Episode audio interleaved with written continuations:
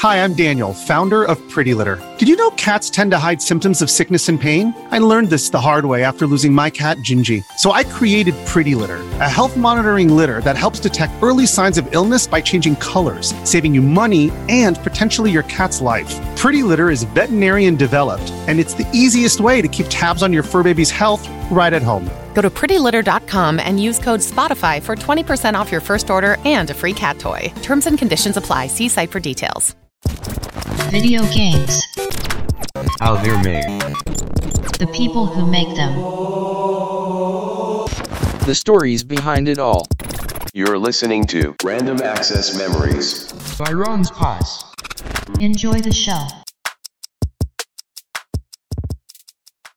The world you know is coming to an end. The most fortified, bulletproof place in all of existence is now under attack, and your defeat is inevitable. It's over. It's all over, but you're not going to go out without a fight. In a last-ditch effort, you attempt to salvage what you have for the future in a new world, while fighting wave upon wave encroaching on your doorstep. It's an impossible task, but you do it anyway. It's a grisly sight. Your friends have all left, and the people at the top seem to be against you. It's a bloodbath. Depending on your viewpoint or your pre-existing knowledge leading to this episode, I have vaguely described one of two things: the fall of Reach, or Bungie as they prepare to ship their final Halo game before venturing out toward unknown horizons. The fall of Reach is an event that has been chronicled ever since the beginning of Halo's story. It's referenced right from the very first game. Master Chief is one of the only remaining Spartan soldiers in the galaxy, shipped away as humanity's last bastion of hope in a losing war before stumbling on to a titular Halo ring. It's a bit like Superman when you think about it. Reach is Halo's Krypton, and Master Chief is Halo's Man of Steel. So it was only natural for Bungie themselves to find parallels between their situation at the time and their final efforts for the Halo franchise, a prequel to it all, documenting firsthand the fall of Reach from the soldiers who sacrificed everything for the sake of the future. That fight and that sacrifice were also Bungie's fight and sacrifice, as they were preparing to let go of everything they knew and loved for their future. Their destiny, if you will. It was a goodbye to Halo, a goodbye to Microsoft, a goodbye to friends and team members, a goodbye to comfort and security. But most of all, it was a sacrifice for the future, for the hope of something greater. Welcome to Random Access Memories, a gaming podcast dedicated to the stories behind video games. This podcast is an in-depth look at a variety of the different franchises, developers, and studios around the world that form the greatest entertainment medium in the world. History, conversations, fun facts about franchises you thought you knew everything about. This is Random Access Memories. Random Access Memories is a podcast produced by Ron's Pies, a YouTube channel dedicated to in-depth looks at video games. If you like the podcast, please follow the show on your podcast distribution platform of choice, leave a positive review, and subscribe to the channel. With that, please enjoy the show. Welcome to Random Access Memories. My name is Wade Ronspiece, and I'm joined by my friend Keegan Ehlers. Hello. This is episode 3 and also part 3 of our series all about the history and creation of Halo. If you want to catch up, I heavily encourage you to check out the previous two episodes. I promise they won't be hard to miss since they're the only two episodes of the show before this one. But today is about the changing of the guard in Halo, the end of Bungie's role in Halo's story, and the beginning of 343 Industries. So, let's pick up from where we left off last time, shall we, Keegan? I am all for it. Before we start, though, do you want to sound off and just maybe say something about last week's episode, if you want? Yeah, I mean, obviously, we ended with Halo 3, and that was, you know, like kind of like we talked about, that was like our Halo. You know, that was our foray into... Well, actually, we started with Halo 3, but... Well, yeah, but... I mean, well, I'm just saying, Halo 3 is the main thing, you know, technically. Yeah, had that was the bulk of the episode. We had ODST, you know, and whatnot, but, like, essentially, but yeah, it's just, that trilogy was the end of it, and now, you know, so, like, you know, all of us being the young kids, and most adults, I would say, too, thought that was the end. Yeah, so, well, Bungie, that was the idea, was that Halo 3 would, at the very least, be the end of Master Chief's story. Yeah. And that was for them. Exactly. So... But...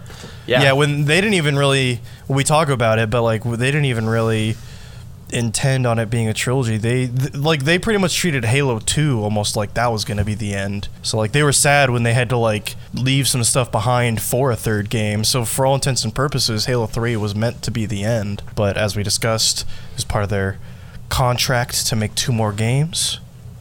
one of which we talked about last time, which was ODST, and we'll talk about the next game right now. In the story, it's 2009. Halo Wars and Halo 3 ODST are out in the wild and receiving positive critical and commercial success. But something I didn't mention last episode is that Bungie had actually split into two separate teams for the development of Halo 3 ODST. ODST didn't get the full force of Bungie's workforce during its development. As we explained, ODST was always planned as a smaller project from the beginning, after all. But while the smaller team focused on what was known at the time as Recon, the bulk of Bungie was hard at work on what would be their final project for Halo and the last game they were contractually obligated to make for Microsoft. The end was approaching, and for the end of it all, Bungie wanted to look to the beginning. Halo 3 was considered to be the end of Master Chief's story, at least for Bungie. The ending has Chief literally saying, "Wake me when you need me." To me, that's essentially Bungie symbolically saying, hey, don't touch Master Chief unless you really feel like you need to, or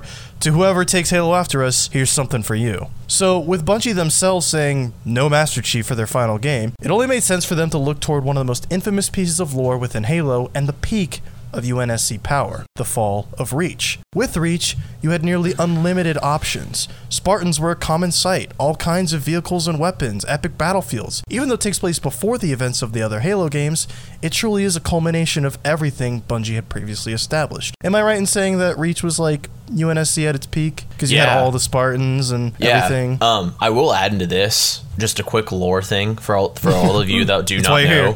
Halo Reach to Halo 3 is all within a month and a half. Oh yeah, because the ending of Halo Reach is literally like this. It's the ending of Halo Reach Halo is the beginning of Halo 1. Yep. Literally, the Pillar of Autumn goes into dialogue. Yep. Yeah. So, yeah, literally, it's pretty much the peak. Reach was the military planet of the UNSC. So basically, and that's why it was such a shock when the Covenant were there in such a huge force. It was just like, I don't want to like compare this to a heavy world of, but it's like Pearl Harbor in a way, where it's just like, what? Yeah, exactly. It was really like awakening the giant, but in that case, the attacking force won the day. Exactly. But that was the cool thing about Reach is that, even in the first trailer they ever posted for Reach on YouTube, the description is, how it ends before it even begins, or something like that. Yeah. Which is like, so everybody knew from what the jump happened. Because the beginning of CE is they're fleeing from Reach. Yep.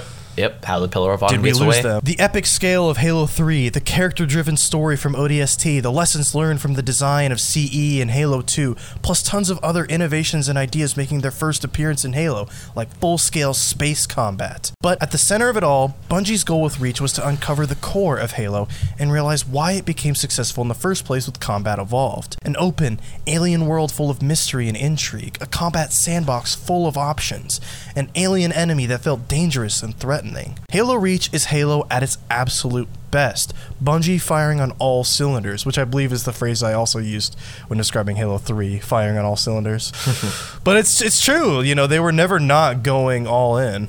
No. But Reach really was the peak. Well, yeah, they were going all out. It was their last thing, so why not? They went the right route, and instead of being like, here's a little whatever game, it's like, no, we're gonna. Instead of making, they could have easily just done 2 spinoffs and called it good. As Sergeant Johnson once said, they're going to go out with a bang. He knows what the ladies like. Exactly. But yeah, I really, this time they knew for sure it was going to be their last game. And so this was the peak of their natural ambition and skill, is what I say in the script. Reach was initially going to reuse and update all sorts of assets from Halo 3, but instead, they opted to remake all of those assets from scratch for inherently better texture quality. Bungie didn't want to half-ass an inch of Reach. Apparently, one assault rifle in Reach had the same polygon count as entire character models in Halo 3, and other assets had quadruple the quality when compared to its predecessor. Not to mention the advances Bungie made in regards to facial animation, especially when compared to Halo 3. Lord Hood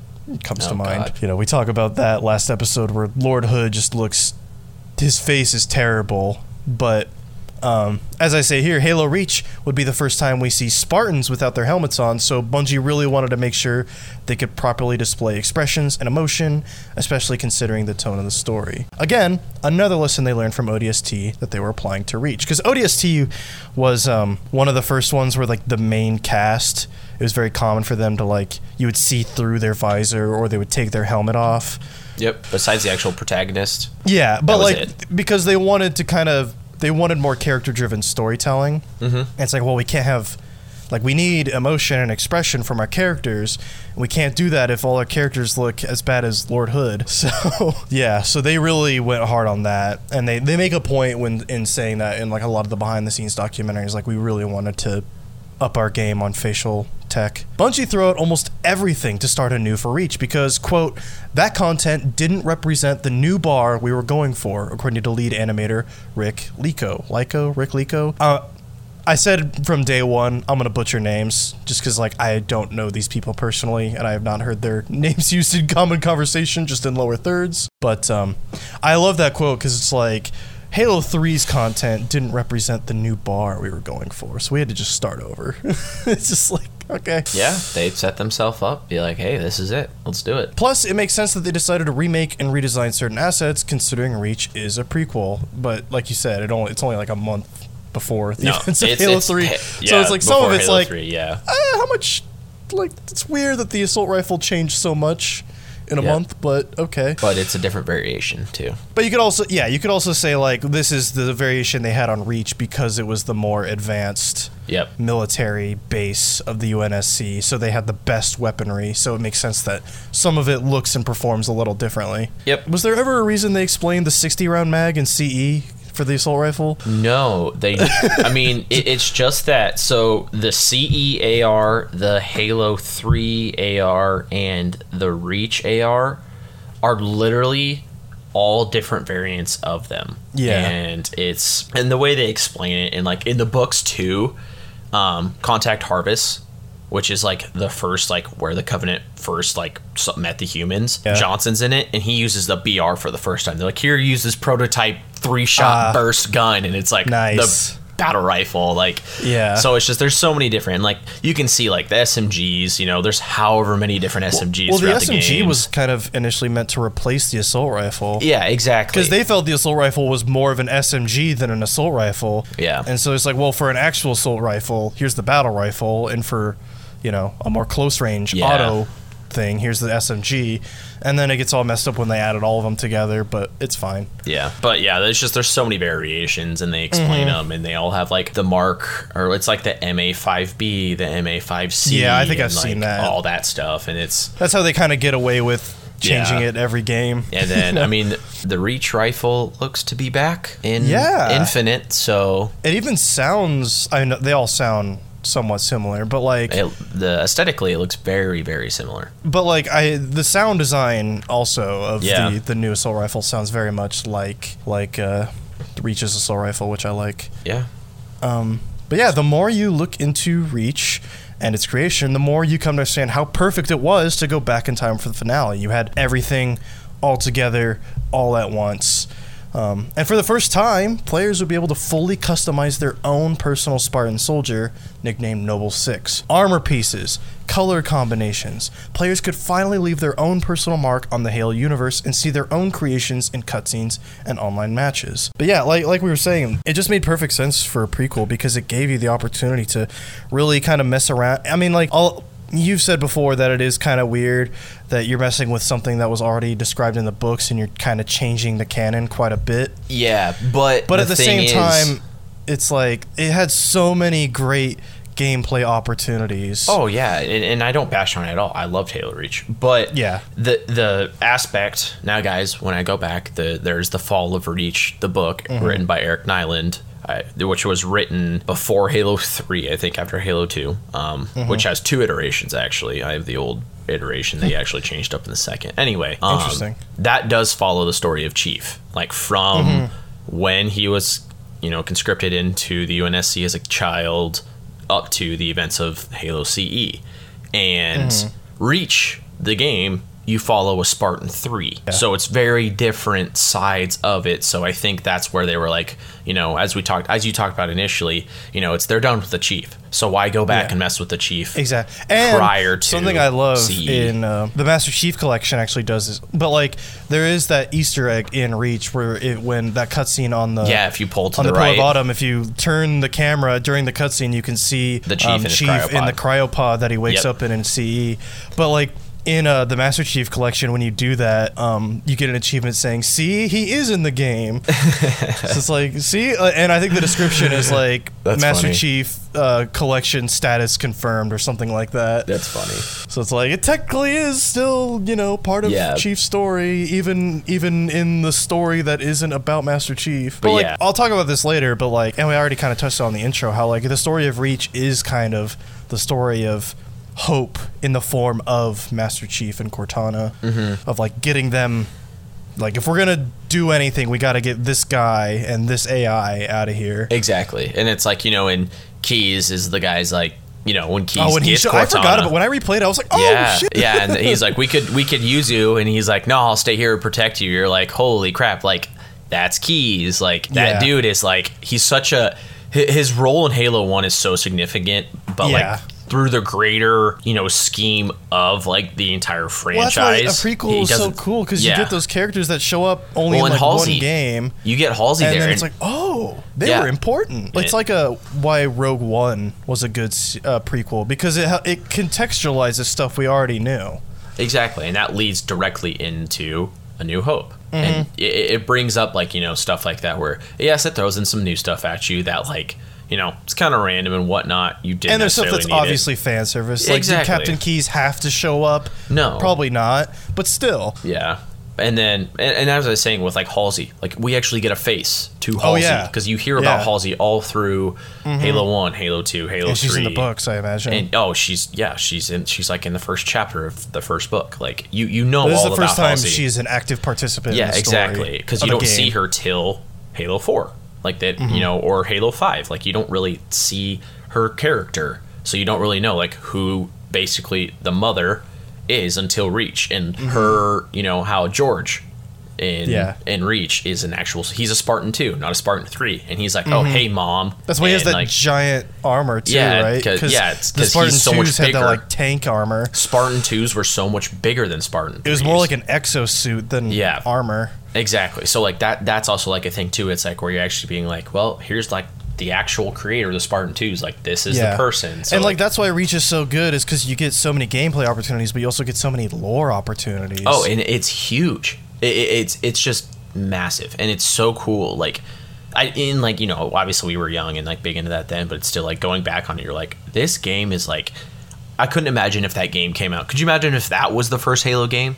If they did Reach, then CE, then 2, then 3, how just vastly different the franchise would be now. So it's like, the way they did it, they did it perfectly, like, in my opinion. I think a really good comparison is to like Rogue One, how it just does such a good job of like contextualizing things you already know. And like it almost needed to be told after the fact. Yeah, it adds so much weight to everything. If that was the first story you were playing, you're playing it in chronological order, but, you know, the weight of seeing Captain Keyes, understanding the sacrifice of all the soldiers there, understanding the role of Reach in the greater lore and Halsey and all that, you know, going in already knowing all that, it just makes every single little detail that much more impactful. Yeah, and, you know, back to the whole customization thing, too, where it's like, you're one minuscule Spartan 3, but it's like I didn't think about that much then, but I just thought it was so BA to be like, dude, I've got my funky colored Spartan with his... Hell yeah, dude. Like, it's so cool just, armor. Like, that's what I love about Reach, is that it lets you leave your own little personal mark on the universe of Halo. Exactly. Like, your Spartan isn't canon and never will be, but still just seeing... your creation that you got through playing multiplayer and stuff like that, and you choosing your own color scheme and if you want to be a man or a woman and all that. It's just like it adds so much immersion to it, which is like kind of a cheap, easy word to use, but it really does feel like it puts, it just places you in that world with that, with those characters so much more. Oh yeah. And oh, it's so good. It's incredible how even after a decade of making Halo games, Bungie was still finding inventive and exciting ways to reinvigorate both Halo and shooters as a whole. With more level design diversity came more varying ranged combat, which prompted Bungie to introduce new weapons like the DMR. The Magnum pistol also got an old school rework, though it's still a far cry from the infamously overpowered hand cannon from CE, but now you could ADS again while shooting. Yep. But the recoil on the Magnum and Reach so bad. Oh, but God. Like, well, just compared to CE, it's like... Oh yeah, CE had no recoil. Yeah. So like, they definitely still... They wanted to like, see how you could go from... Like, that they wanted it comparable to CE's Magnum in terms of like feel, but they didn't want it to be unbalanced as that thing. And that's like the one thing, like going through each game, the Magnum has never been the same Magnum through every game. It's been a different gun every game. The most similar, I think, is like Reach to CE. Yeah, in terms of like the old school Magnum, the look and everything like that, but it's a little bit more rapid. But still, it's funny. It's really funny seeing the differences. Yeah. For Reach, Bungie also added armor abilities, basically permanent power-ups that act on a cooldown that players can activate whenever they need to. They're like an evolution of the equipment from Halo 3. Holograms, jetpacks, active cloaking, but most famously, or perhaps infamously, you had armor walking and sprinting. There was a huge concern at the time that sprinting, a typical convention for Halo's FPS competitors, had no place in a game like Halo. It had the potential to dramatically impact the pacing of multiplayer matches, but locking it to an optional ability with a cooldown was Bungie's way of limiting its game-breaking possibilities. So are we team sprint or team no sprint? Honestly, I prefer no sprint because I grew up playing Halo 3, to where you didn't have it, to where now you play a game like Halo 5, and you've got sprint, boost, clamber, and the games are so fast-paced now, but that's, I think that mobility more so says... Fun, but but I think that more so says about FPS as a genre than Halo as a game, because they're moving towards a more fast-paced game. People really underestimate how revolutionary Titanfall was. Oh, yeah. How that just, like... They made every single developer think more about mobility in first-person shooters. Yeah. So all of a sudden, every FPS needed double jumping, mounting, wall running, you know, thrusters and all that. But you play Halo, the older Halo games on Master Chief Collection, and like you get by fine. You don't even really think about it after a few minutes. For me, like if I were to go back now, the maps are also so well designed. Yeah. You don't need. If I were to go back now. And, like, when I have in the past, I feel kind of slow playing, like, Halo 3 or Halo 2, but after, like, a game or two... Especially some of the big maps. Yeah, after a game or two, you get into it, and you're like, oh, wait, this is great, like, but you focus more on... But that's also, like, why vehicles are important in those other games. Exactly. Because those help you get around way faster, and when you don't have one, you feel like you're a turtle. But that's the point, is, like, you want to be in a vehicle to get around faster. But I kind of like the way Reach does it, where it doesn't... Like, it's not... unvaluable, but it's also like sprinting has its uses, but it's not like pace breaking or anything like that because it's very short. The amount you can sprint and Reach is very short, and it's on such a big cooldown. It's kind of, and plus you're at such a disadvantage when you're sprinting. It's almost better to always have that gun up and be ready for anything. I'm not really team no sprint or team sprint. I just kind of, I guess I'm team no sprint. Like I don't really see. It doesn't need to be in Halo. In the fashion of Halo. I won't say it has no place in Halo, but I'll also say it never needed to be in Halo. Exactly. Also, shout out to armor locking. Dude, best ability. So cool. Best ability. I love watching the behind-the-scenes documentaries of, especially the beta for Reach, because Luke Smith, who right now is the creative director on Destiny 2, there's a lot of, like, he was a designer on Halo Reach, and there's a lot of things, like, they're talking about the armor ability, and he's like, right now, everyone's obsessed with armor lock. It's just so cool. Just being able to turn invincible for a limited amount of time, destroy a warthog that's coming right at you. Like, I feel like the armor locking is the biggest evolution of those equipment abilities in Halo 3. Yeah. How instead of like, oh, you use a mine to destroy vehicles or use a bubble shield to avoid damage, you put both of those in one thing. Nope, it's just the Spartan. Oh, and like that's the thing, armor, like the ability to like armor lock is a thing in the lore that it's like a survival mode. Yeah, when the Chief falls in 3. That's how Master Chief survives the orbital fall in Halo 2 to 3. Yeah. You know, his armor locked up. And so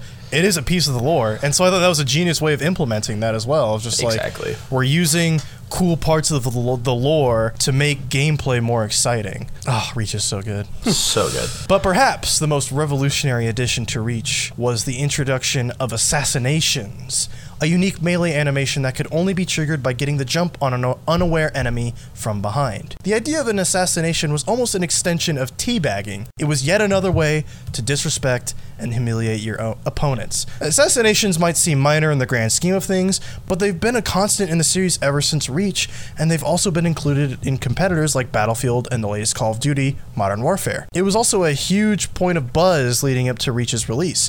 Assassinations were a huge, exciting deal, and further proof that Bungie has always been ahead of the curve.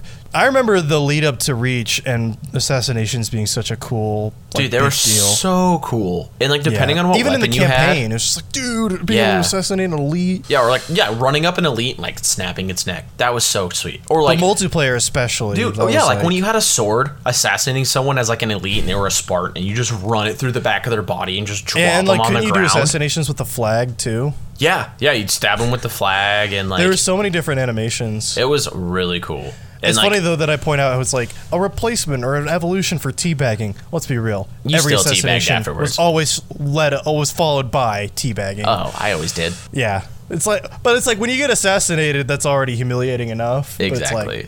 You're just like, look, man, yeah, you got me. Yeah. Exactly. Oh, and the multiplayer of Halo Reach. So freaking I don't know good. If I would call it the best. Well, in dude, the series. I like the way they did it from 3 to that, because remember 3, as I talked about last episode, 3 was you win one game, you get 1 XP. Yeah, and Reach was very much the modernization. Yeah, and Reach was like you got points based on how you did.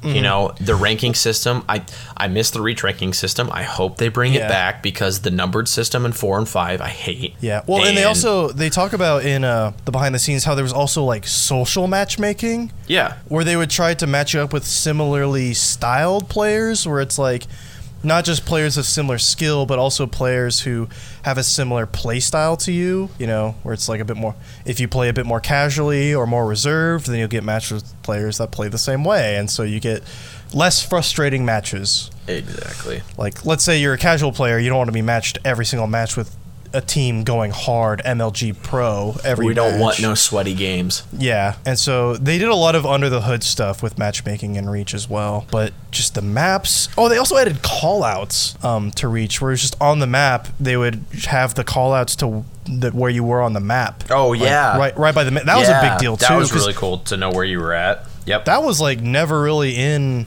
an FPS, an online FPS before. It was all just like colloquial, fan-dubbed, you know, call-outs where it's like, oh, I'm in a spaghetti shop, I'm in a Kentucky Fried Chicken or whatever. It's like here, it actually labeled each section of the map on the screen so you could more accurately describe where you were at to your teammates. Exactly. Which is such a small thing, but again, it just shows the love and attention that Bungie was giving the multiplayer in Reach, where it's just little tiny things that go a long way. You know, I think that's like the whole charm of Reach, is that they just added so many little tiny things to the Halo formula that all added up to a really nice package. And the maps themselves are so good. Oh, well, and like the maps for the modes, with the bridges and the oh, so good. Oh. Yeah. And like a lot of the big team maps too. Like there's that one, the marquee map where it has like that fountain in the middle, if you know what I'm talking about. Yep. I know what you're talking about. It was really heavily featured in the beta, I remember. Like that map is, all the maps are great. Miss those days. I really do miss those days. That was really something else, but, and like unlocking armor pieces as you level up. It wasn't unlocking them, it was unlocking and then buying them, wasn't it? Because you had to buy them after you unlocked them. Yeah. Because once you hit the level, you could unlock them. Which was really cool. Yeah, you basically chose what you wanted. Yeah, and like, you know, they had the armor cosmetic stuff too. Like you could run around with like the grunt birthday party stuff when you died. Oh yeah, that stuff too. And inclement weather. That's where that like, kind of began, right? In Halo 3, they had the flaming skull, the flaming helmet. But yeah, no, they really went into it on this. Yeah, and it was just aesthetic. So much of Reach was like, we know what the fans want, so we're just gonna lean into that real hard. Yeah. And so some of the stuff might seem weird to like someone coming in for the first time, but if you're a longtime fan, a lot of this stuff is like, whoa, they actually made this thing an actual feature. But the real star of Halo Reach, however, was its story and its characters. I mean, obviously the multiplayer is the star to a lot of people, but I feel like what makes Reach ascend into like legendary status is the story and the campaign of Reach. This was the end of everything, not just for Bungie, but for all the heroes of Planet Reach. The tone was the heaviest it's ever been, especially considering we all know how the story ends before it even begins.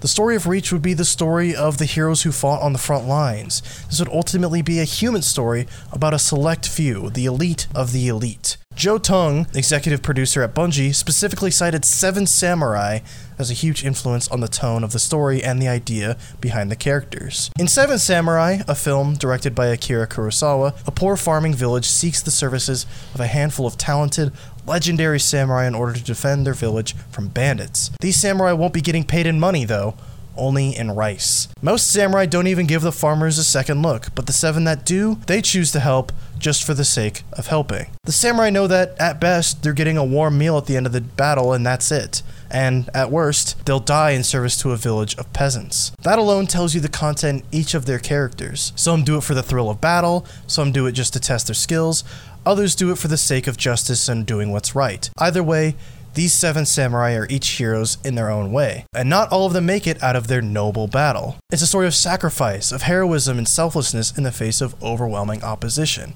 And that is also the story of Reach. Halo Reach follows Noble Team, a team of 6 Spartans: Emil, June, George, Kat, Carter, and the player character, Noble Six. Six is there to replace a missing-in-action Spartan, which is Halo's way of saying killed. After all, Spartans never die. They're just missing in action. Noble Team is at the forefront of the Covenant invasion on Reach, the tip of the spear. One of the interesting things about Halo Reach is how it adopts a more traditional military aesthetic akin to Call of Duty, but it still retains the classic Halo feel. In every way, Halo Reach is a product of influence from Bungie's biggest competitors, but in a positive and intellectual way, instead of a way that feels cheap and surface level. We kind of touched on that earlier, how like Call of Duty was kind of becoming the new hotness, and like how Reach was this kind of military aesthetic planet. And again, I feel like that was such a genius choice because Call of Duty is this new hot thing. I mean, it had been going on since 2003, but it was just becoming this really huge thing. And so for Halo to kind of adopt a similar aesthetic, but for it to still feel like Halo, because when I was replaying Halo, I'm like, wow, this really feels kind of like Call of Duty where, you know, the motions they're doing, like the hand signals and all the military jargon and stuff like that. I'm like, this feels like such a smart direction to go for this series right now. Just like, this is the thing that's huge right now. Yeah. We have a place that lets us do that. Let's do that. I think a big part of it too is that's the first time you feel like you're in an actual team in Halo. Well, yeah, and you're not just this like, lone wolf. You're not a one-man army hulking tank. Even in the beginning of Reach, they almost say like directly to the player, lone wolf stuff. You're leaving that lone wolf stuff behind. Yeah. You know, they're talking about Noble Six because like, I read the parts about you that even Oni didn't want me to. You should leave that lone wolf stuff behind. But again, it's like they're talking to the player character. They're talking to you. You know, the whole time before this in Halo, you're this lone soldier. And now you're part of a bigger squad. And it's the first time you really see those giant epic scale battles where you're part of a larger military force. I mean, in Halo 2, you get a bit of a touch of that. Like when you're in New Mombasa, like that intro with all the warthogs and the pelicans flying in. Yeah. But this is the first time it's like we are in the warthog with hundreds of other warthogs on this giant, vast battlefield riding toward battle. Oh, dude, that scene's so cool. That cutscene's very cool. Oh, so cool. The heavy tone of Reach was also reflected in its original score, once again composed by Bungie's very own Martin O'Donnell. Just like how Halo CE's score was prompted by the words ancient and alien, Reach's was prompted by tragedy and heroism. And Reach has a great soundtrack. I think it's a little, on a personal note, I think it's a little weaker compared to the previous games. Yeah. But at the same time, it's also not really trying to be the previous games. It's not as bombastic. Yeah. And like over the top as the other games, where it's like, you know, it's not this, oh, you're this victorious, like you guys are winning. It's we're boned, like everyone's dying. We are so screwed. Like you literally like it makes you emo. Like you're like, damn, this is sad as shit. Well, and the thing is, like, it's also very, like, when you get to those more booming orchestral stuff, it's very military. Yeah, exactly. You know, it's not really as ominous, like as an ancient alien. It's not really trying to be this mysterious ancient alien world. This is Marines who are going to battle. Let's get it, you know? Exactly. So, like, even when it does try to be epic, it's still going for something, a different kind of epic.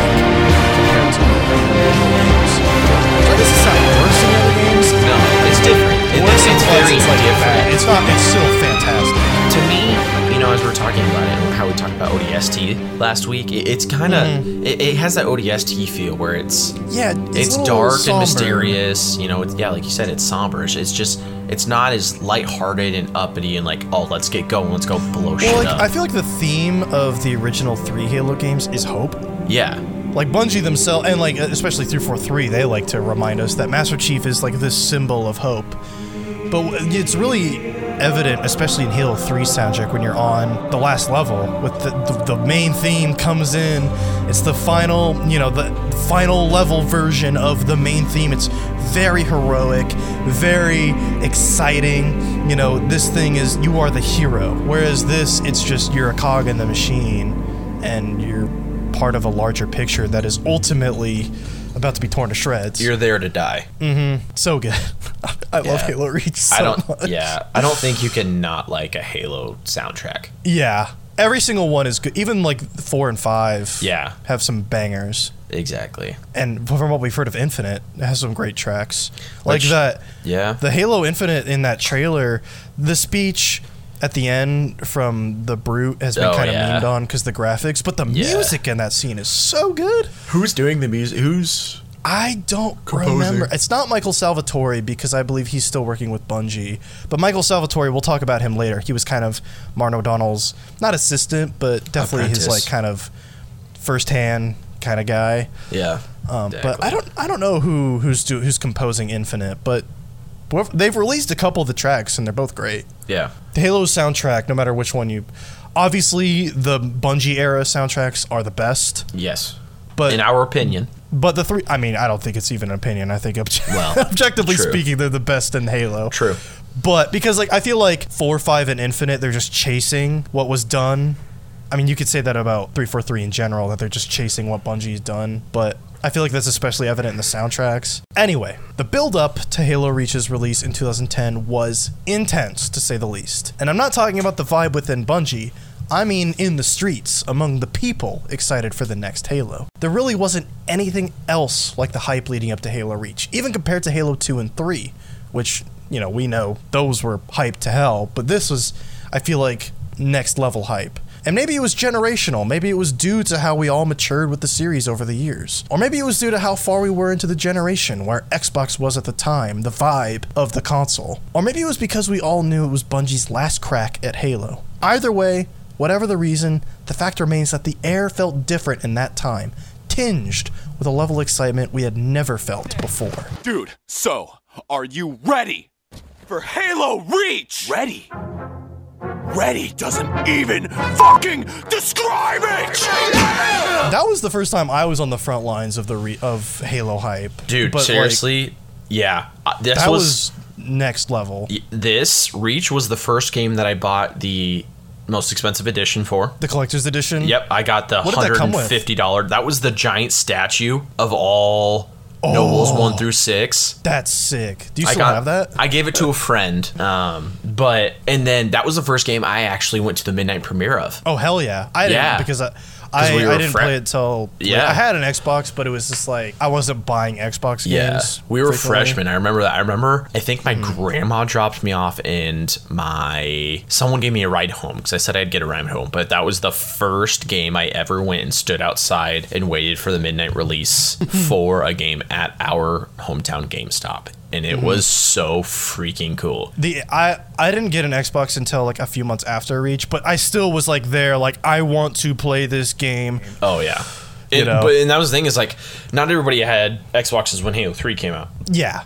But like eventually I'll go on to play Reach. Yeah, especially in our grade. I was there waiting on bated breath with every trailer because I knew I was going to play this game at some point. Well, yeah, and when this game came out, it was like everybody in our grade, minus you, had who had Xboxes.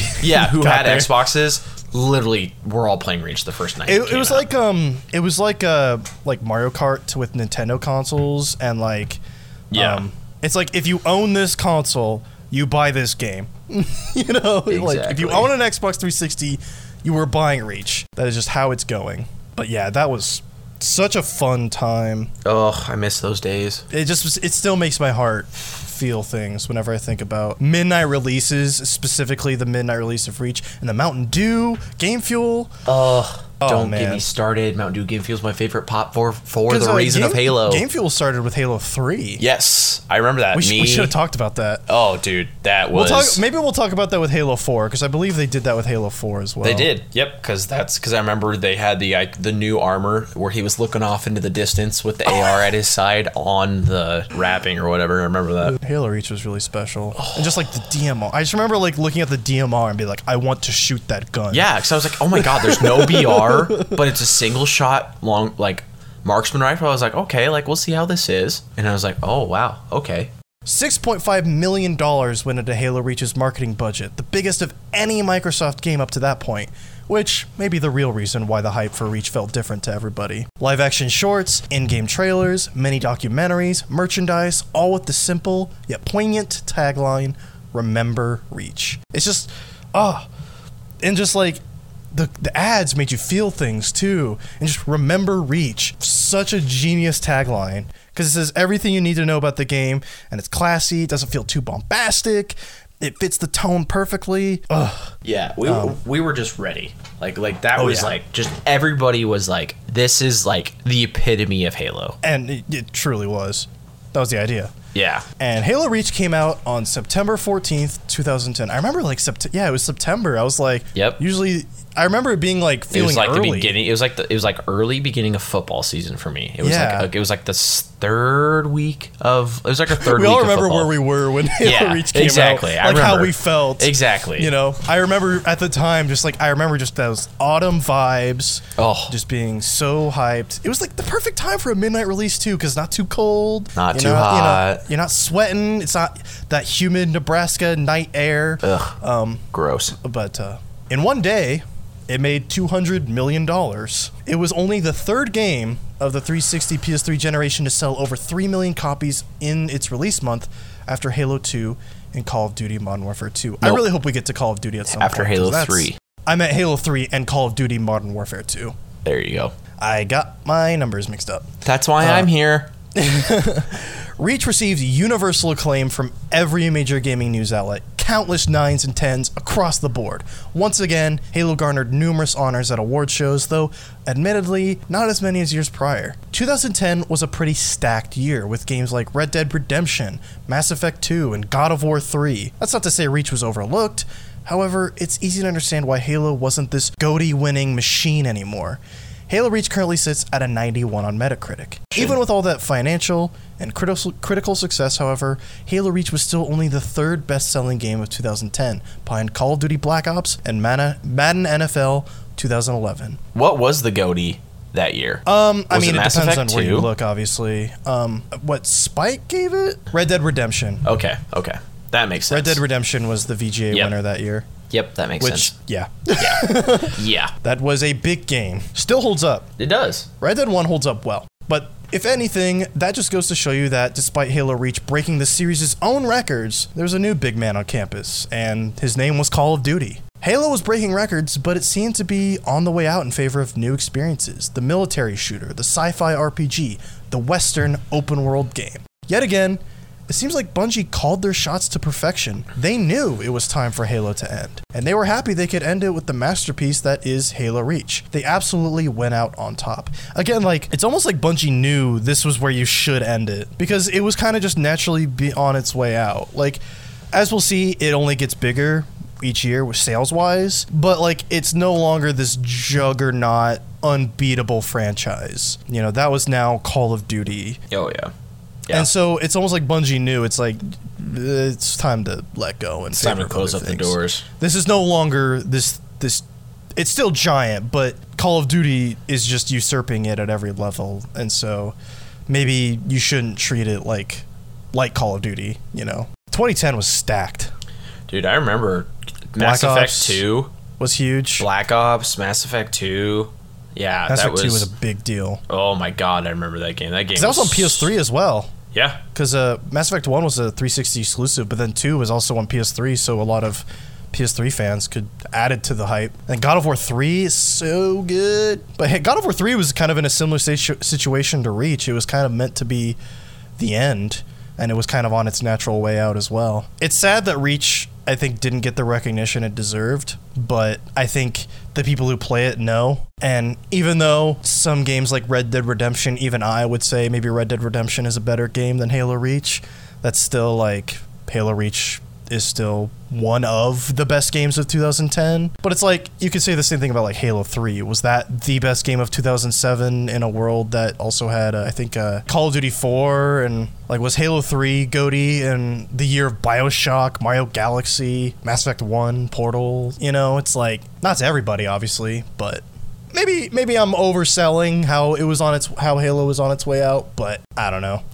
Halo Reach would eventually get multiplayer DLC, but almost none of it was developed by Bungie themselves. Bungie was already out on their own, enjoying their newfound freedom. Instead of Bungie, the DLC was developed by Certain Affinity and 343 Industries, marking 343's first direct involvement making a Halo game. At the end of Seventh Samurai, the leader of the group makes a poignant statement after reflecting on the loss of his fellow samurai. So, again we are defeated, the farmers have won, not us. The samurai have won the day, but at a terrible cost. The people who receive the fruits of victory have won, but the people who sacrificed for that victory, they've lost. You can equate this quote and the story of Seventh Samurai to both the tragedy of Reach and the departure of Bungie from Microsoft and Halo. The war was won, Bungie did everything they possibly could, but now, it was time to leave everything behind. At the end of Halo Reach, Noble Team sacrifices themselves to transport Cortana, Master Chief, Captain Keyes, and the Pillar of Autumn off of Reach safely. They sacrifice themselves for the sake of humanity's future, earning their squad name of Noble. It's a bittersweet and beautiful moment symbolizing the send-off of fate, the passing of the torch. Cortana and Chief could very well represent the future of Bungie, the next project they had planned. When you play Reach and you take into consideration what Bungie was planning and what they were going on to do, it only makes that ending even more impactful, in my opinion. You kind of see the symbolism a bit more. Like, I really do think that ending is beautiful. It was the perfect... It was just making it Reach their last game a prequel so perfect. I cannot describe how perfect of a decision that was. Well, yeah, I mean, just like... Well, like, and like you're sitting there, it's like, you fight and you die, and it's like, this is it. Survive. Like, this is the end. Yeah. For them, obviously, but yeah, that's it. You see the symbolism in the ending, and you realize like how perfect it was, how just to set it, like how every single layer, every single decision is so perfect for a prequel. And it's disappointing sometimes, like, oh man, a prequel, like, because it's not. You're not continuing a story, you know. You're going back, so like the story that you want to hear about is on hold. It just the way it ended. And then, yeah. And it's so funny because you don't sit there and be like, you're like, dang, I gotta wait for the next game to come out. No, literally can jump in right into playing CE right afterwards if you wanted to. Yep. In April 2010, before the release of Halo Reach, Bungie announced they were entering a 10-year partnership deal with Activision Blizzard. I put Activision Bungie. Oh, Activision Blizzard. With Activision, Bungie would develop an original intellectual property, which Bungie would retain full ownership of. They wanted to be able to leave with their baby anytime they wanted if need be, which, if you've followed Bungie's recent exploits within the past few years, that came in handy.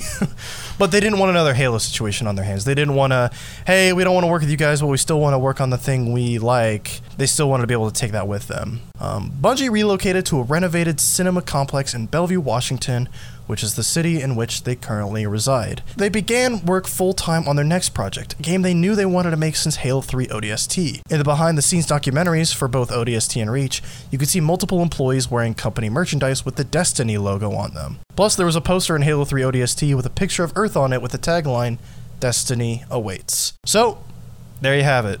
Bungie was now done with Halo and done with Microsoft. They were working with Activision on what would become what we know now as Destiny, an online FPS RPG inspired by MMOs and by their previous work on Halo. A huge, living world with a never-ending wealth of lore driven by a thriving community of players. Currently, Bungie is hard at work on a new expansion to Destiny 2 called Beyond Light. They've ditched Activision and now work on Destiny 2 all on their own. They're thriving, despite everything going on in the world right now.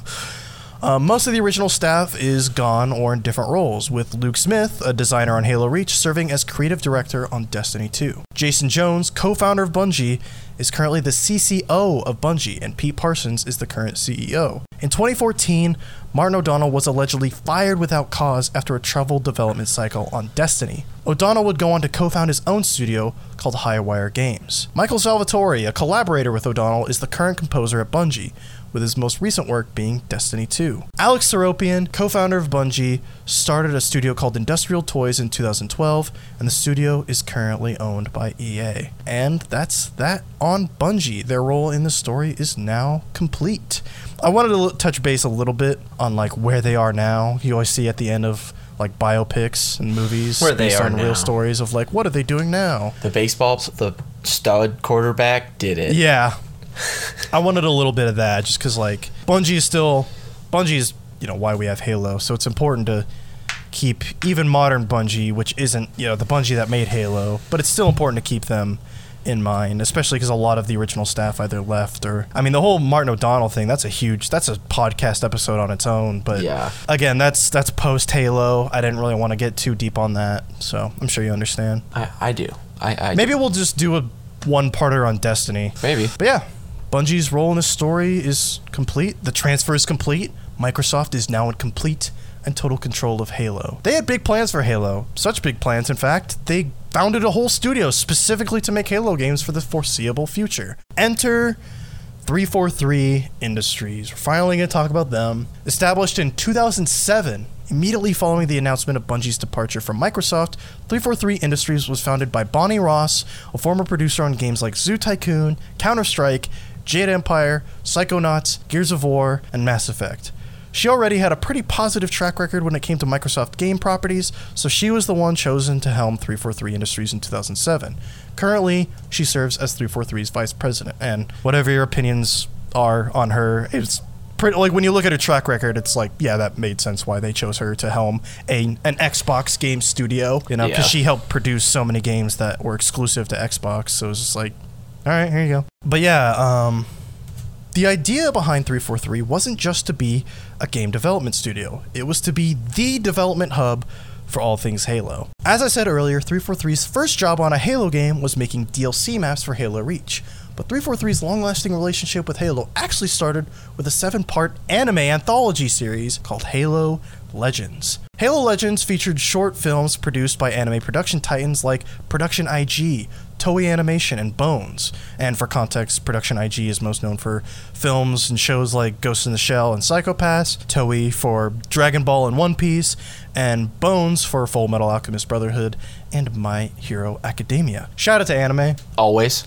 Always and forever. Oh, maybe we should do an episode on anime games. That'd be fun. Ooh, one. Yeah, we will get there. There's so many, though. You'd have to choose. Oh, Jesus. Like Cyber Connect 2 or something, because they make the Naruto games, maybe.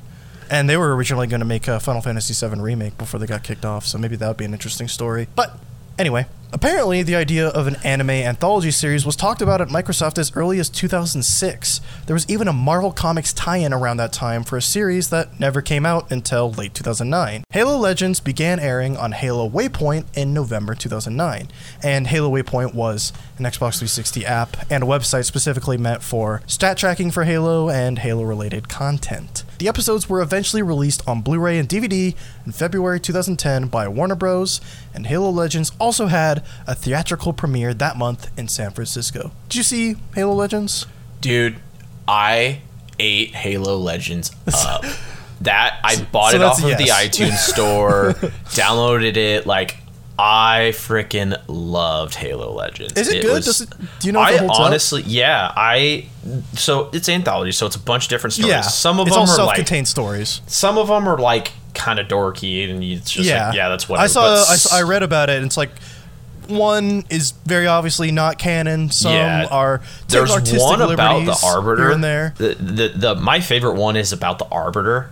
It's I don't know if it's actually canon, but it's basically how the Arbiter went from, you know, high up in the military, honored, revered, to and how basically, you know, in Halo 2 when they're like the Arbiter's like... It's basically like, between the events of Halo 1 and 2. No. It's set thousands of years before, like when the elites are still in the military. Arbiter, it's like the title. The title of Arbiter. It's when not it was from the like Arbiter we know in Halo 2. It's when it went from the revered Arbiter, like super high up in the military, like he's one of the top, you know, people in the Covenant, to like to someone who's effectively you're a piece of crap that we're gonna send into suicide missions, and we hope you die because you shamed us so bad. And I would highly suggest that. I think it's something. It's like something. It's a duel. Duel's in the name. It's not Duel of Fates, although go listen to Duel of Fates. And then there's a CG one with like 5 Spartans in it, and it has Kelly and Fred. Yeah, I saw there was an episode of Blue Team. That one's really cool too. Like just the CG in it's pretty sweet. Yeah, it's CG anime for the most part, which I'm not a huge fan of. But yeah, I think if you like Halo and you like anime, it's obviously something you want to check out. It was on Netflix for a while. It might still be on Netflix now, but it's been off and on. It's not.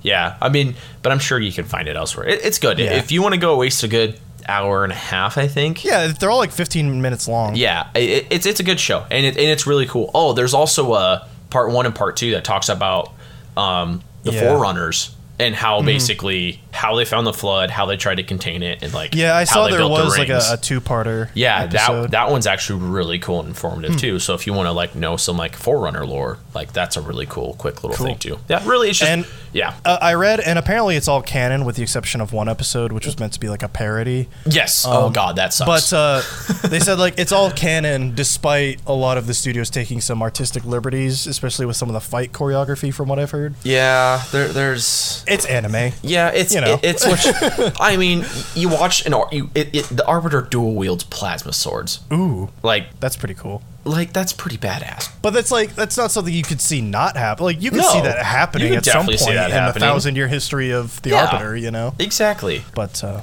yeah, I mean, it's really cool. I suggest if you haven't seen it, you want something to waste of time, go watch some Halo stuff. Definitely go watch it. I really want to see it. Yeah, I should have seen it before this. I'm sure you could probably watch it on YouTube. They probably have the parts broken up, if anything. Or maybe on even like Waypoint or something. 343 slowly but surely grew in size in the months leading up to Bungie's departure, getting a large bulk of employees from the now defunct Pandemic Studios and Retro Studios. Pandemic worked on Star Wars Battlefront, and Retro worked on Metroid Prime. Retro is fine, by the way. Pandemic is shut down, but Retro is currently working on Metroid Prime 4. Pandemic Studios. And I've been reading about Retro. They've picked up some X343 developers to work on Metroid Prime 4. Ooh. But I wouldn't be surprised if the developers they got from 343 were developers that 343 got from Retro. That's funny. It's like, hey, you want to come back and make a new Metroid Prime game? Yeah, sure, why not? Exactly. Because you look at Halo 4's art design, and it's very Metroid Prime-ish. Yeah. Like, you kind of realize, like, yeah, they if not, like, they were at least inspired by Metroid Prime. With some of this. But yeah, they actually did hire a lot of people from Retro Studios. Because I wouldn't be surprised if it was a lot of people who worked on Metroid Prime. It's like, hey, I want to keep working on sci-fi shooters. So with 343 staffed up and with Bungie out of the picture, it was finally time for 343 to officially take the reins of the Halo franchise and start making games on their own. But instead of starting off with something ambitious like, say, Halo 4 or something crazy like that, 343 started off with something safe, something sure. A remake of Halo Combat Evolved to commemorate its 10th anniversary in 2011, aptly titled Halo Combat Evolved Anniversary. For help, 343 got in touch with Saber Interactive, the team who developed a game called Time Shift. Saber had just 1 year to get the job done, but it was an opportunity they themselves said they couldn't pass up. I didn't exactly see a lot about like why they were only given a year. I think it was just maybe because they were contacted so late. And they're like, hey, we need this out in 2011. It's like, oh, it's 2010. Okay. The idea behind Anniversary was to remake the game while essentially keeping it the exact same, which is, I guess, a little oxymoronic. Yeah. All the modern visuals and amenities players would expect from a modern game, but the exact same raw gameplay and feel from the original game. A lot of assets and ideas were imported or adapted from assets Bungie created for Halo 3 and Reach. It was a pretty quickly done job, but one that does what it needs to and does it pretty well. 343 and Saber worked together to create online network play for both competitive and cooperative play too. Certain Affinity was also contracted to help out with multiplayer after their work with Halo Reach's DLC map packs. But the main takeaway from Halo Anniversary was that undoubtedly caused a lot of stress during the development cycle was the ability to swap between the game's original graphics and the anniversary graphics at any time the player wants. With the press of a button, you can relive the game exactly as it shipped 10 years prior, or with the enhanced visuals 343 and Saber crafted. I think that's like I wish that was in everything. Like, yeah. Any remaster should have a button that lets you do the old graphics. But that's a lot of work, because you're basically running two versions of the game at the same time. Oh, yeah. And, you know, as we kind of previously talked about it, you know, it's kind of cool, but my preference, you know, is the old graphics, so I prefer that. A lot of people prefer the old graphics just because the colors are a bit more vibrant. Yeah, you get the battle feedback, I guess is the way to describing it. It's a little more obvious, like where it's like the hierarchy of Covenant, like the red and blue and yellow. It just color felt schemes like Reach, that kind of identify the tiers. Yeah, it's just it's a cool thing. They tried. Obviously, they did a way better job for Halo 2 Anniversary. Yes, which we will talk about later. But I mean, got to start somewhere. Yeah. It was their first major project, and even then, they didn't really develop it all themselves. Yeah, exactly. If this development cycle sounds a bit cold and a bit more corporate than Bungie's frat-style approach to game development, then you'd be correct. This wasn't a passion project made by a group of people dedicated to make something fun just for the hell of it. This was business. Multiple studios working together to reach a specified deadline with a bottom line to be met. That's not to say there wasn't passion in it.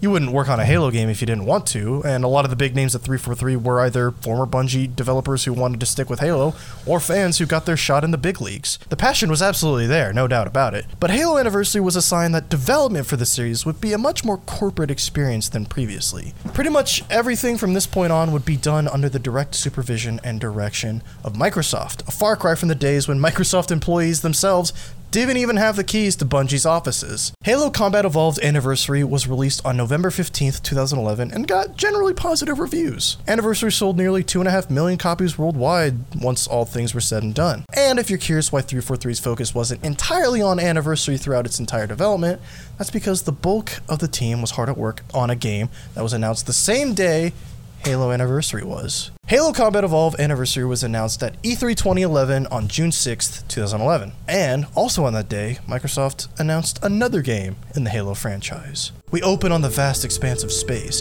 fade into a beating heart before, wham! The cryo chamber doors of the UNSC Forerunner to Dawn crash open, revealing Master Chief and a distraught Cortana caught in the middle of an explosive situation. Chief navigates the Forerunner to Dawn in zero gravity, uses a grenade launcher to blast through the debris before catching himself on the exposed edge of the ship facing a giant, planet-sized machine. Fade in, Halo 4. Not a spin-off, not a game with an original character or storyline, capital H Halo 4 with a number at the end, a continuation of Master Chief's story following the climactic events of Halo 3. Wake Me When You Need Me were both Master Chief's and Bungie's final words during the original Halo trilogy. And not 1 year after Halo Reach's release and Bungie's departure, it seemed as though Microsoft already needed Sierra 117 to get back in action. Halo 4's announcement was actually crazy big, I remember. Yeah, like, it was a big deal. It felt weird. But it was big, you know, because it's Halo, and it's big. I don't think fans didn't really let Bungie's departure deter them from being hyped. But I just remember, like, at the time being like, wow, we're already putting a number at the end. All right. It just felt so soon. Yeah. I mean, to me back then, it was like, oh, hell yeah, Halo 4. I don't think I was as hyped. Yeah, people were hyped, but it wasn't like, let's go! But it was still like, oh, nice! Which I feel like is almost a failure, in a way. Because like I feel like exactly. Halo is that let's go franchise. I mean, just saw that with Reach. Exactly. And just, I think it was just too soon to announce Halo 4. I think if they had waited, honestly, I think what they should have done was wait until like 2012 or announce it as an Xbox One launch game. Maybe like wait till 2013 at least. I think that would have put a lot of like, oh, this is next gen. That would have gotten people, I think, really hyped. Yeah, but it would have helped. They wanted a game out ASAP, I think, because that's a money machine. Shout out to 100 Gex. The announcement felt early to a lot of people, including me, but this was something Microsoft had been planning probably since the day Bungie announced they'd be leaving and the day Master Chief went to sleep. In 2008, Microsoft and Starlight Runner Entertainment assembled a lore bible for Halo in an attempt to unify the franchise and make the universe more accessible to newcomers and easier to navigate for longtime fans. Microsoft was looking to really craft a connected Halo universe. They took a very corporate approach to the whole ordeal. They didn't just like, Bungie, they would have just slapped together whatever, but this was like, they went to like a corporate firm and they said, hey, make this make sense. It's like, I think that explains a lot. Yeah. When you look at what Halo has kind of become and how they've done a lot of backtracking with Infinite, where they kind of took a step back and they went, 343, let's just let you take care of this. From the jump, Halo 4 was planned to be one piece of a larger project called the Reclaimer Saga. The idea was to bring in material from the books, ideas from previous games that were never used, and concepts for other works in the Halo universe. Development of Halo 4, though, was not smooth at first. This was a new studio that almost immediately upscaled to levels most studios don't see until after years and years in the industry. Their first project was already being worked on by over 350 people, a far cry from Bungie's first project, which, if you recall, was 2 people. Instead of slowly cultivating a studio culture, a work-based hierarchy, and establishing defined roles within the studio, everyone was kind of just thrown into the deep end all at once and had to swim back to shore all at the same time. However, after working together for a working prototype for Halo 4, 343 finally felt confident enough to make production from then on relatively smooth. Master Chief and Cortana both underwent significant redesigns, with 343 wanting Chief's armor to look and feel as bulky as the lore suggested, while also utilizing some design cues Bungie made for the Spartans in Halo Reach. I mean, you know better than anyone, Mjolnir armor weighs almost a ton. I believe 800 pounds is what they specifically said. Yeah, it's pretty... Basically, the armor's super heavy, and Spartans... They weren't, but that's why they're genetically modified. Is so they try to have regular Marines who were just slightly modified put them on at first, and then it broke their bodies. It basically maimed it's like them. The scene in Iron Man 2 when the suit does a 180 and breaks the guy's spine. What's the dude's name? Hammer. Hammer Industries. It's basically that happened for a while. It was like, we need genetically modified. Since the Spartans were genetically modified, their bones, instead of changing the armor, they changed humans. Yeah, the bones were grafted with a certain metal or whatever it was. I can't remember what it was. Basically, they did it. And if read The Fall of Reach, that scene where they put on the first gen Mjolnir armor is actually really cool. Well, that's why they turned it into like an exosuit. Also, yeah, exactly. It's like, well, we want this to work with normal people. Yep, and. So they did try to like change the armor to fit the normal people, but then they're like, the utility and mobility of this specific type of armor can't be beat. Yeah. But that's why you saw redesigns for Master Chief, is because it was all about unifying the lore and the books and everything. So instead of, even though he goes to sleep in Halo 3 wearing one piece of armor and he wakes up in another piece of armor. Did you see what they said? It did that? So apparently Cortana the entire time was using micro something, because she says like I made some the upgrades. Armor. Yeah, it fixed the armor and made upgrades too. So that was their way of retconning. It's like, why not just have a scene? Wouldn't it be funny if the opening of Halo 4 was him in the Halo 3 armor, and then when he gets to when he meets up with the Infinity, they have, hey, we have some new armor for you. Let's upgrade. Oh, I know, right? Like that. Like that would have. At least made made more sense for if you're gonna redesign because they redesigned the Mjolnir armor multiple times throughout Bungie, at the beginning of Halo 2. It wasn't unheard of for Chief to change armor. Yeah, so it's like they had an easy way of doing that. It's like instead they had to do the weird, I don't know. Yeah. Anyway. In fact, a lot of the pieces of Halo underwent some massive redesigns for Halo 4. The game's story was to be heavily based on the series' Forerunner race, so the architecture of the world and the art design was pivoted to reflect that, much to the dismay of a lot of the fans. A lot of people feel like the art direction has changed for the worse after Bungie. I completely agree. But 343 had an interesting explanation, as they said the reason we went this way is because we want it to feel almost like it's in the extended universe. So it's like... Yeah. But that's almost a weird way of admitting that you don't want your games to be treated like canon. But whatever. A lot of Halo's artistic direction was changed by 343, not just the art design. The story was also a radical new direction for Halo. This is where I'm going to get a little cynical. 343 was borderline obsessed, just watch one of their behind-the-scenes docs, with humanizing Master Chief and telling what they felt was a uniquely human story that encouraged human growth. Meanwhile, if we flash back to Bungie, the team that created him saw Chief as pretty much nothing more than an avatar that let players do badass stuff as a character who was capable of doing badass stuff. And I get in the lore that in the books, he's definitely a character, but like we discussed this before the show, I feel like that's what made the book so special, is that you see him be a character. You see him be the human, but you still get that he's a hulking badass. And like part of the character is that he is this inhuman shell in a way. Exactly. Like he is just so dehumanized because he is literally my existence is to win, is to fight for the UNSC. Well, and like, in the books too, they explain that. They're like, they didn't revere the Spartans as regular humans, I know, like the Marines, like they, for sure, like they have elements to the Chief and other Spartans. They were seen as like battlefield assets. Yeah, but that's the thing is like, you know, and the Spartans weren't even meant to be, you know, they were there to go out, and like you said, the whole thing is, you know, they were missing in action, not dead, because it's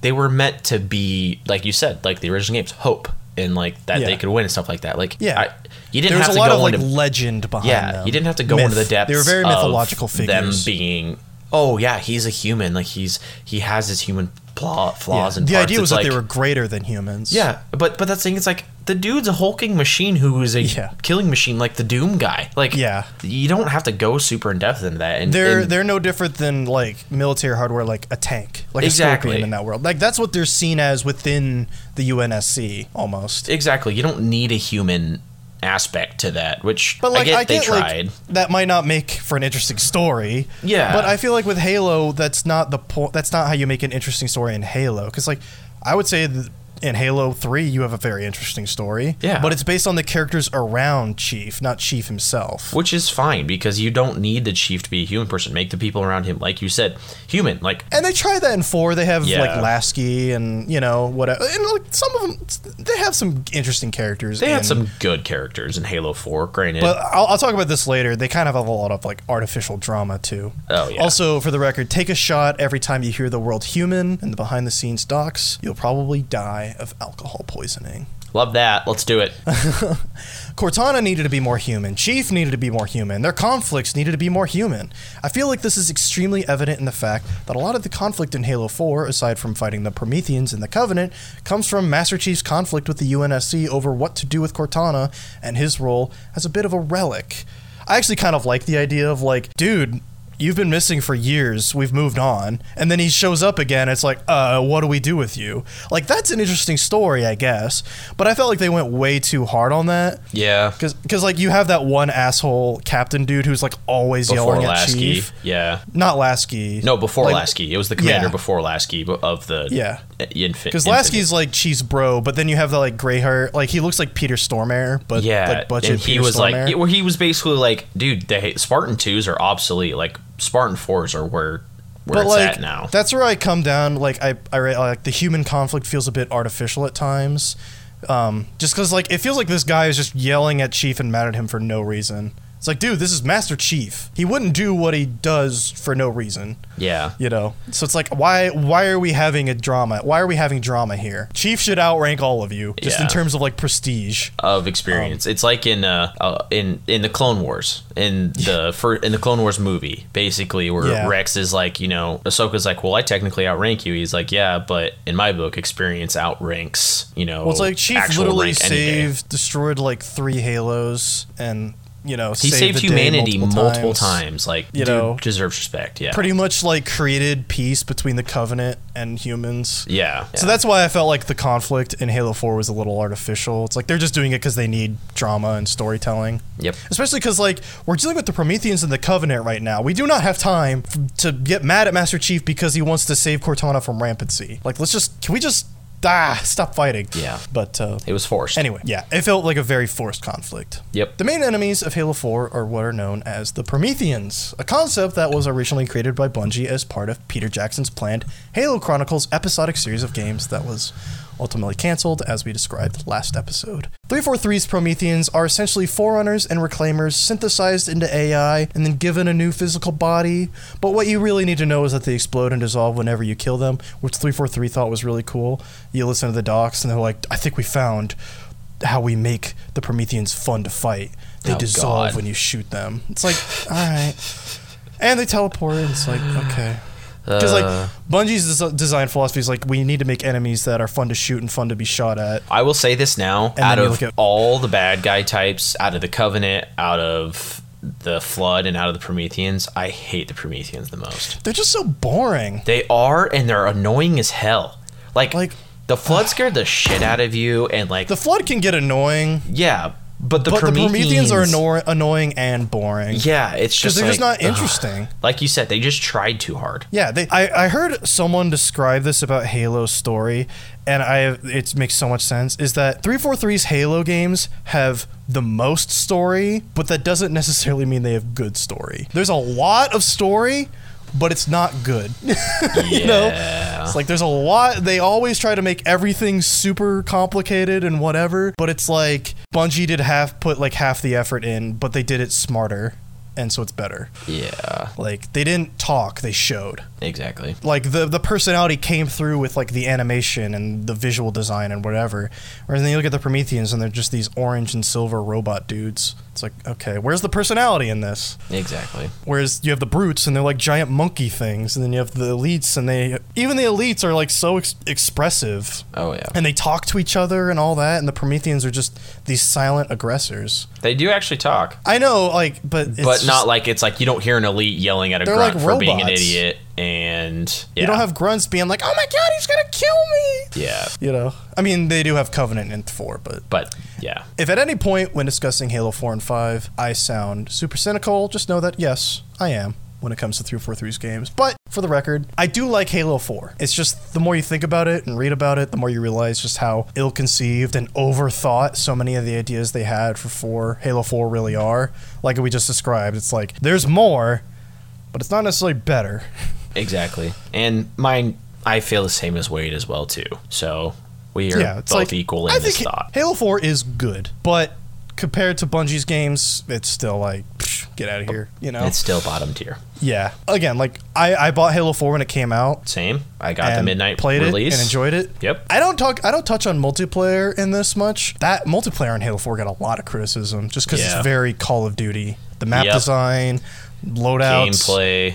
Yeah. They tried way too hard. Again, like, I think I actually touch on this later, like, but I might just say it now, like, how I talk about how Halo Reach felt inspired by Call of Duty in, like, a good way, how, like, aesthetically, because you're in the military kind of more, and so it kind of feels a bit more like a military shooter, but Halo 4 feels like Call of Duty, it just feels like Call of Duty. Yeah. Sometimes. You know, it's very surface level influence. But Halo 4 would eventually come out in late 2012, but before its launch, a mini-series called Halo 4 Forward Unto Dawn aired on Halo Waypoint and Machinima, rest in peace, set 31 years before the events of Halo 4. And so we begin yet another long-winded saga of live-action projects set in the Halo universe, but we'll get more into that next time. Did you watch Unto Dawn? I don't really want to get into it that much. I did. You watch? I didn't think it was bad.